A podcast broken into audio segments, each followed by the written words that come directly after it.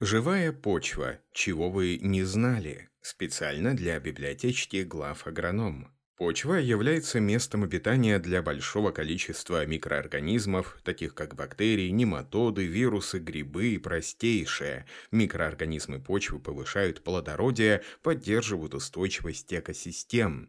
В последние годы значительно возросло число оппортунистических грибных инфекций, и виды родов аспергиллиус, мукор, иницилиум, альтернария и другие становятся причиной различных инфекций у человека, что непосредственно непосредственно связано с изменением фитопатогенного потенциала почвы. Мукор, например, вызывает поражение глаз людей с низким уровнем иммунитета. Но продолжим.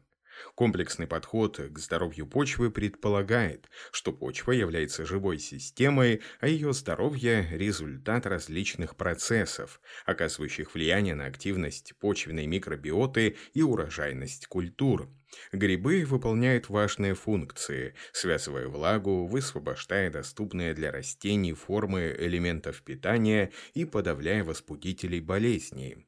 Наряду с бактериями, грибы играют важную роль в качестве биодеструкторов в пищевой цепочке.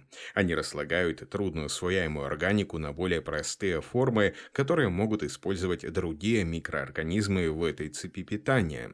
Грибы физически создают стабильные агрегаты, препараты, которые помогают увеличить водоудерживающую способность почвы, превращая субстрат в почву. Почвенные грибы в целом делятся на три категории – биодеструкторы, сапрофиты, превращающие мертвый органический материал в переработанную биомассу, СО2 и органические кислоты, спирты и фенолы. Как правило, они разлагают целлюлозу, лингин, древесины. Патогены – Паразиты вызывают болезни растений, колонизируя корни. Вертицил, ризоктония, фузариум и питиум ежегодно наносят серьезный вред сельскому хозяйству. Микоризообразователи колонизируют корни растений. В обмен на углеводы микоризные грибы поставляют растению легкодоступные фосфор и питательные вещества, азот, микроэлементы. Эктомикториза растет на поверхности корней, обычно ассоциируется с деревьями, могут образовывать единую микоризу для целого леса а эндомикориза, растущая внутри корней, обычно формируется с травами, пропашными культурами, овощами и кустарниками. Практически у всех семейств обнаружена микориза, исключая крестоцветные.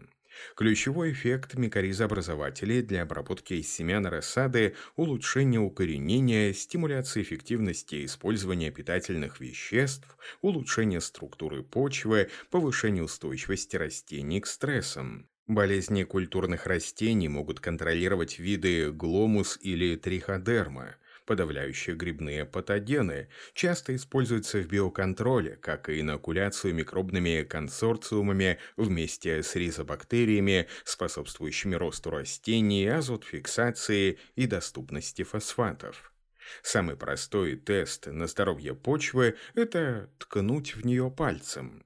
Если почва твердая или покрыта коркой и ее трудно проткнуть пальцем, то вы, возможно, имеете дело с плохой почвой или плохо обрабатываемой почвой. Если же палец легко проникает в почву, это указывает на то, что в почве достаточно пор для аэрации и роста корней. Запах почвы также может быть показателем здоровья. Почвы, которые поддерживают обильные популяции микроорганизмов, имеют характерный грибной запах, связанный с наличием актиномицетов.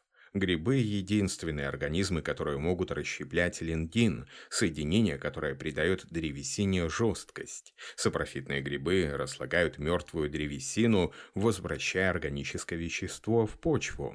На следующем этапе деструкции органики за дело берутся бактерии, разрушая растительный материал до более простых соединений. Отсутствие в почве дождевых червей также косвенно указывает на низкий уровень плодородия почвы, так как в этом случае в почве отсутствует простейшее, которое является основным источником их пищи.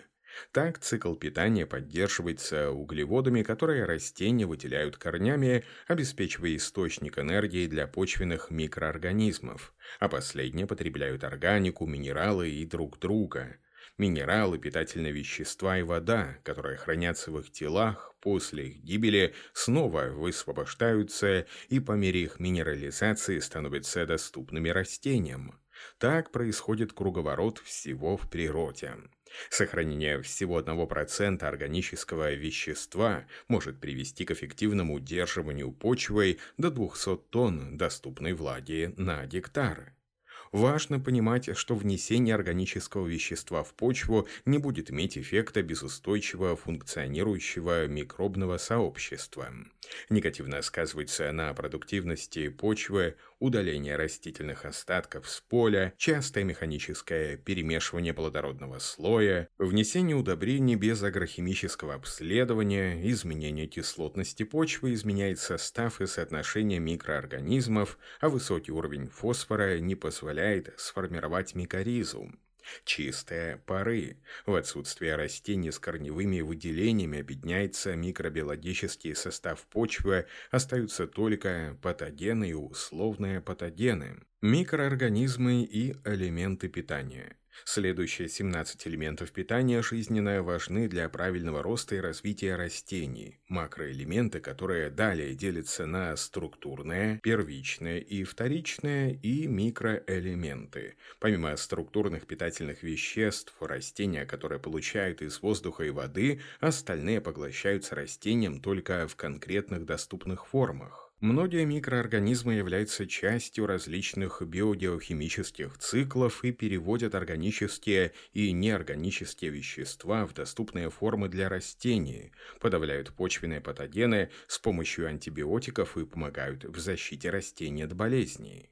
Фиксация атмосферного азота – Азот – важный элемент для синтеза аминокислот и нуклеотидов, необходим всем формам жизни в больших количествах. Атмосфера является крупнейшим хранилищем азота, 78% от воздуха, хотя N2 и не является свободно доступным для большинства живых организмов. Он доступен только для азот-фиксирующих бактерий и археи, которые первыми вводят его в круговорот элементов питания. Этот фиксированный азот составляет менее 0,1% от всего N2 на планете и способен ограничить первичное накопление органики как в наземных, так и в морских экосистемах. Внутри организмов азот существует в большинстве восстановленных форм, и во время лизиса клеток он нитрифицируется до нитрата, который, в свою очередь, денитрифицируется до газа N2. На первом этапе азотфиксации помогает группа бактерий, называемых диазотрофами. Цианобактерии, зеленые сернистые бактерии, азотобактеры, ризобии и франкии в различных экосистемах. Первые три группы фиксируют азот как свободно живущие микроорганизмы, а последние две – путем симбиоза с высшими растениями. Такие культуры, как пшеница, рис, сахарный тростник и некоторые древесные, также обладают способностью поглощать атмосферный азот, используя свободно живущие или ассоциативные диазотрофы. Однако вклад симбиоза бобовых и ризобий намного больше, чем несимбиотических систем. Помимо своей роли в эффективном питании, ризобий способствует росту, интенсивному поглощению элементов питания, выработке фитогормонов и снижению последствий от биотического и абиотического стресса.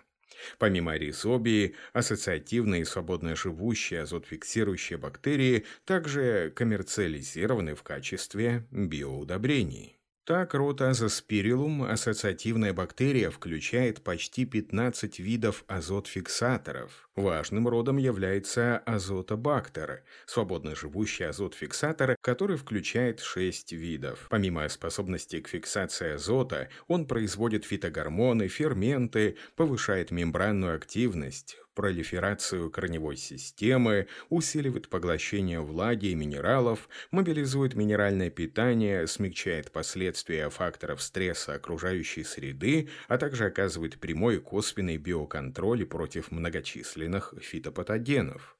Нитрификация азота дополнительно осуществляется двумя группами микроорганизмов – окислителями аммиака, которая превращает аммиак в нитриты, и окислители нитритов, которые превращают нитриты в нитраты ферментативным путем.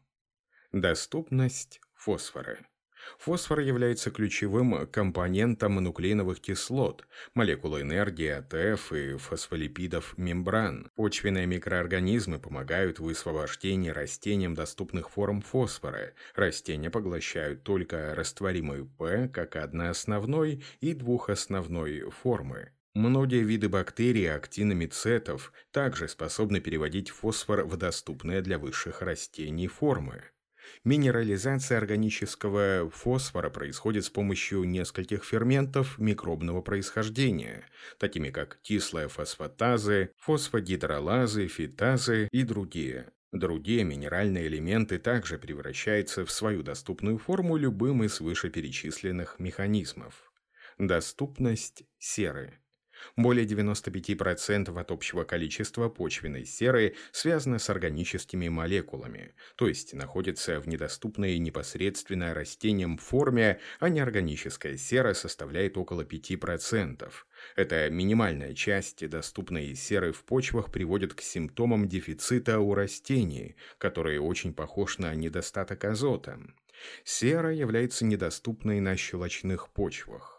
Окисление элементарной серы неорганических соединений серы до сульфатов осуществляется хемоавтотрофными и фотосинтетическими бактериями. Также известно, что бациллы, псевдомонады и атробактерии, а также грибы, такие как аспергиллы и пенициллы, некоторые акциномицеты окисляют соединения серы.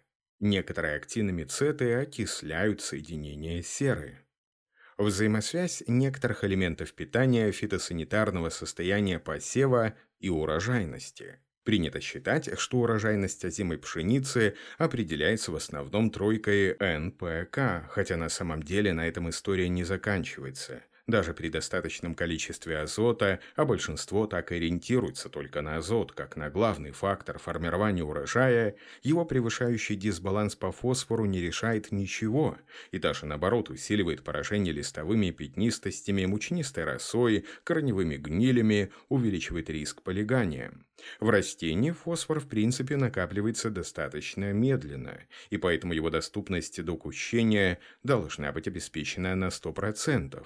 Фосфор, напомним, не мигрирует по профилю вообще, но с накоплением азота и фосфора до оптимальных значений разные показатели для каждой географии, сорта и погодных условий лимитирующими факторами становятся другие, в основном микроэлементы.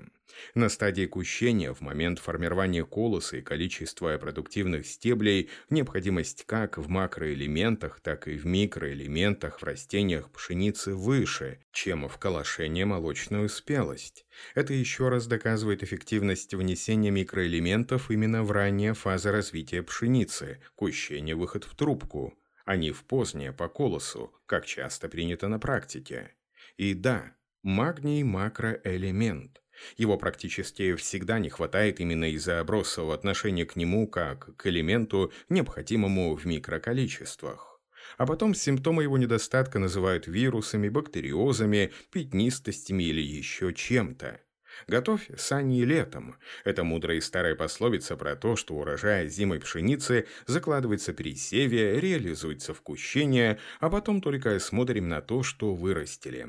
И даже если в кущении у вас хорошая листовая масса без всяких симптомов дефицита питания, сама по себе красивая зеленка в этот момент еще не признак высокого урожая. Этот магний обязательно понадобится чуть позже, как, впрочем, и марганец. Поэтому, если вносите высокие дозы азота и фосфора, не забывайте про магний, серу и марганец для фолиарного внесения, как наиболее дефицитное или недоступное в почве по различным причинам, даже даже в неплохих черноземах. Текст начитал диктор Михаил Воробьев специально для библиотечки глав агронома.